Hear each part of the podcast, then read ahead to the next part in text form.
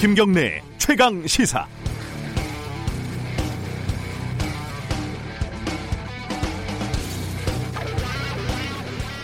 어제 프란치스코 교황이 집전한 부활절 미사는 2020년 코로나 시대의 정점을 알리는 쓸쓸하고 비장한 선언같이 보였습니다.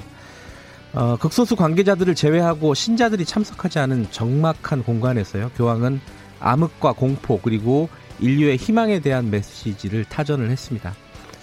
저는 크리스찬은 아니지만은 종교라는 것이 인, 인, 이웃과 아, 공동체 그리고 인류에게 어떤 효용을 가질 수 있는지 한번 생각을 해봤습니다. 참혹한 현장에서 사투를 벌이고 있는 의료진에게 부활절 달걀을 선물하고 함께 즐거워하는 해외 언론의 사진을 보면서도 평소에 냉소적으로 보던 종교적 이벤트의 소박하고 따뜻한 역할을 떠올려 봤습니다.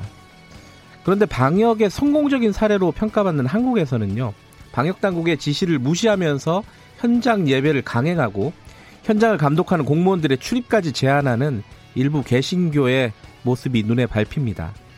이 땅에서 일부 종교 혹은 종교인들이 희망의 복음이 아니라 불쾌한 소음으로 전락한 지는 오래입니다. 오랫동안 들어와서 익숙해졌지만 그렇다고 소음이 아닌 것은 아니죠. 이제 그 선을 넘어서 그 종교와 종교인들은 삶의 위안이 아니라 종, 공동체의 골칫거리로까지 타락한 것이 아닌지 의심스럽습니다.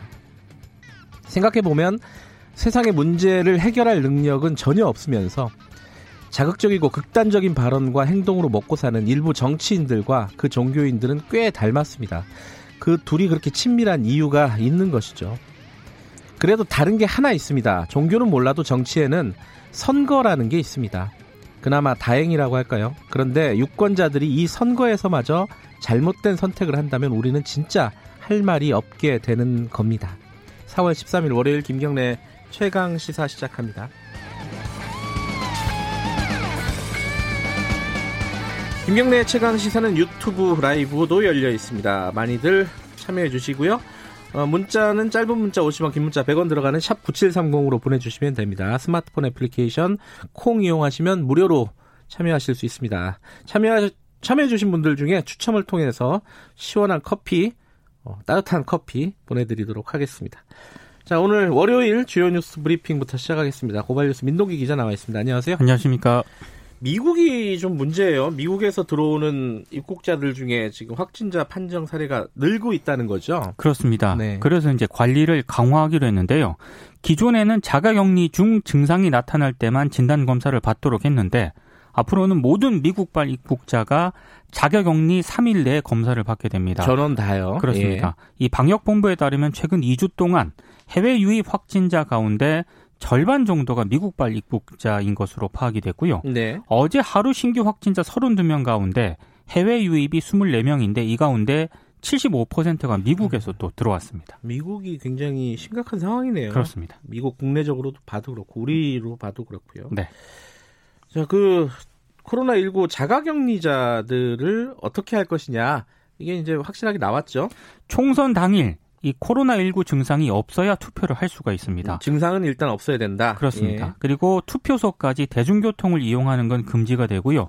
일반인 투표가 끝난 뒤에 투표를 하게 되는데요. 6시 이후에 한다는 거죠, 그러면? 그렇습니다. 예. 이동 과정은 지역별 여건 등을 고려해서 1대1 관리자 동행 또는 이에 준하는 방법으로 하고요. 현장에 마스크와 장갑을 착용한 전담 인력이 배치가 됩니다. 6시 이전에 도착을 해야 투표를 할 수 있고요. 네. 투표장에 도착을 하면 별도 장소에서 대기를 해야 됩니다. 자가 격리자 외출 허용 시간은 오후 5시 20분부터 오후 7시로 제한을 했습니다. 네. 근데 전담 병원 등에 입원 치료 중인 확진자 있지 않습니까? 한 2,200명 정도 되는데 이분들은 투표를 할 수가 없습니다. 그러면 지금 사전 투표율이 26% 넘었잖아요. 그렇습니다. 그 사람들은 어, 이 개표 뭐죠? 출구조사 네. 아, 출구조사에서 빠지게 돼서 네. 방송사들 출구조사가 좀 뭐랄까요 정확도가 좀 떨어지지 않을까 이런 우려가 있던데 이, 이분들도 빠지겠네요, 그죠? 그렇습니다. 음 그러면 야, 요, 요번에 통계가 어떻게 나올지 좀 다시 한번 어, 생각해볼 문제입니다, 이게. 네. 저도 사전 투표를 했어요 어제 엊그제 네. 엊그제 했는데 이 비닐 장갑을 꼭 쓰게끔 하더라고요 보니까. 네. 어, 그게 굉장히 양이 많다면서요, 그것도. 그러니까 하고 나오신 분들이 예. 이다 버리지 않습니까? 그 버려야죠. 뭐. 그러니까 버리면서 네. 이거 아까워서 어떡하냐, 이거 이대로 괜찮냐 네. 이런 얘기를 굉장히 많이 하시던데 네. 실제로 이제 한 1인 한 사람당 두 장씩 나눠주다 보니까 네. 이게 버려지는 그 이 쓰레기 아니겠습니까? 그렇죠. 그러다 보니까 일회용 비닐 장갑 수가 수천만 장에 달할 것으로 지금 추산이 되고 있는데요. 그렇죠. 당연하죠. 1인당 두 장씩이니까요. 예. 그 자원순환사회연대가 4,400만 명의 모든 유권자들이 투표에 참여한다고 가정을 했을 때 이게 일회용 위생 장갑이 8,800만 장이 사용이 되는데 네. 63 빌딩 7개 높이라고 지금 밝혔습니다. 네. 그러니까 이것 때문에 환경 오염 가능성 때문에요. 재사용이 가능한 개인 장갑을 사용하겠다. 음. 이런 움직임도 있는데 네. 방역 당국은 투표소에서는 개인 장갑보다는 일회용 비닐 장갑을 사용하는 게 더 안전하다는 그런 입장입니다. 환경 단체들은 감염병 예방을 위한 지침이라는 것을 이해하면서도 최근 들어 그 일회용품에 대한 규제가 잇따라 완화되고 있지 않습니까? 네. 여기에 대해서는 우려를 지금 표하고 있습니다. 어, 실제보다, 실제로는 더 많을 거예요. 왜냐면은 그 투표에, 투표를 관리하는 분들도 장갑들을 많이 쓰니까. 네. 그죠. 이게 참 코로나19 때문에 벌어진 일입니다. 다. 어, 아까 제가 잠깐 말씀드렸는데 이 사전 투표자들은 출구조사에서 제외한다. 이게 법 때문에 그런 거죠? 그렇습니다. 이 네. 공직선거법은 출구 조사와 관련해서요. 선거일에 투표소로부터 50m 밖에서 출구 조사를 할 수 있다 이렇게 규정이 되어 있는데 선거 일에 예. 여기서 선거일은 총선 당일에만 해당을 하고요. 네. 사전 투표일은 포함되지 않습니다. 그러니까 음. 중앙선관위는 사전 투표일에도 출구 조사가 이루어지려면 관련법 개정이 필요하다고 밝혔는데 방송사들 고민이 굉장히 많을 것 같습니다. 그러면은 격전지, 어, 경합 지역은 사실은 출구조사를 100% 믿을 수는 없고. 그죠? 그렇습니다. 그럼 밤 늦게까지 개표를 지켜봐야 된다 이런 네. 결론이 나오는 겁니다. 그죠? 제가 봤을 때는 그 플러스 마이너스 그 범위 있지 않습니까? 아, 몇 석에서 몇 석. 그게 아, 그 range가 굉장히 커질 가능성이 굉장히 크죠. 커질 것 같습니다. 예. 자, 총선 얘기 하나 더 해보면은 그 차명진 의원, 있- 아, 차명진 후보 있지 않습니까? 그 세월호 관련된 막말을 하신 분인데, 네. 어, 상대방 측에서 아니 그그 비판을 있고 나 비판이 있고 나서 더 심한 막말을 했더라고요. 제가 보니까. 그러니까 예. 지금 경기 부천병에 출마를 했는데요. 예. 그 김상희 더불어민주당 후보가 차명진 미래통합당 후보를 명예훼손 등의 혐의로 검찰에 고발하겠다고 밝혔습니다. 그게 그 지금 그 전에 했던 발언 때문이 아니에요. 그죠? 그게 아니고요. 예. 지금 그 이후에 예. 그 현수막 땡땡땡이라는 그런 제목의 그 차명진 후보가 글을 올렸는데 네. 자신의 선거 현수막 위아래로 김상희 후보 현수막이 걸린 모습을 두고 이 성적 불쾌감을 유발하는 듯한 그런 표현을 썼습니다. 그러니까 지금 미래통합당 같은 경우에는 차 후보에 대해서 탈당 권유만을 의결을 하지 않았습니까? 네. 그러니까 면죄부를 줬다라는 비판이 나왔는데 지금 이 논란까지 제기가 되면서 더 지금 비난의 수위가 높아지고 있는데요. 황교안 대표 등이 뒤늦게 우리 당 후보가 아니다라고 구두 제명을 하긴 했습니다만 네. 책임 피하기에만 급급하고 있다라는 비판도 나오고 있습니다. 아, 이건 정말 상상하기가 힘든 막말이더라고요. 아, 그 제가 이 음. 페이스북을 봤거든요. 네. 아, 이건 좀 너무 도가 좀 넘어선 것 같습니다. 예, 이게 참, 이, 구체적으로 언급을 하기가 힘들어서, 뭐, 여기까지만 얘기하겠습니다, 이 네. 부분은.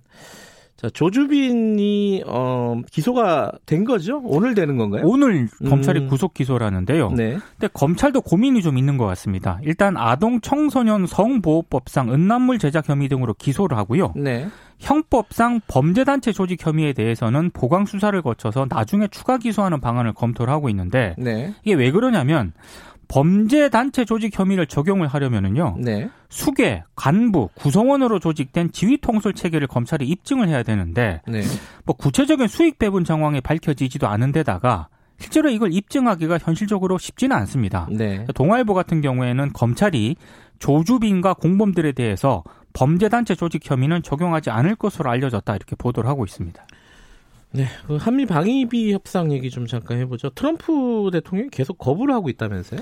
그러니까 우리 정부가 미국 쪽에 전년 대비 13% 증액안을 제시를 했다고 하는데요. 네. 트럼프 대통령이 이걸 거부했다고 로이터 통신이 보도를 했습니다. 그러니까 실제로 한미 방위비 분담금 협상 대표팀이 지난달 17일부터 사흘 동안 열린 일곱 번째 회의에서 합의점을 찾지 못했거든요. 네. 근데 그 뒤에 회의 일정도 못 잡았다고 합니다.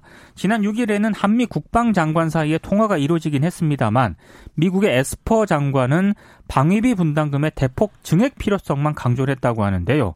이런 분위기 때문에 이 협상 타결이 장기간 지연될 가능성도 있다 이런 전망도 나오고 있고요. 네. 로이터 통신은 미국 정부 당국자를 인용을 해서 총선 전에 합의가 이루어질 가능성은 거의 없고 자칫 아, 미국의 대선 11월쯤 가까이. 가서야 타결이 될 수도 있다라는 전망도 음. 나오고 있다 이렇게 보도를 하고 있습니다.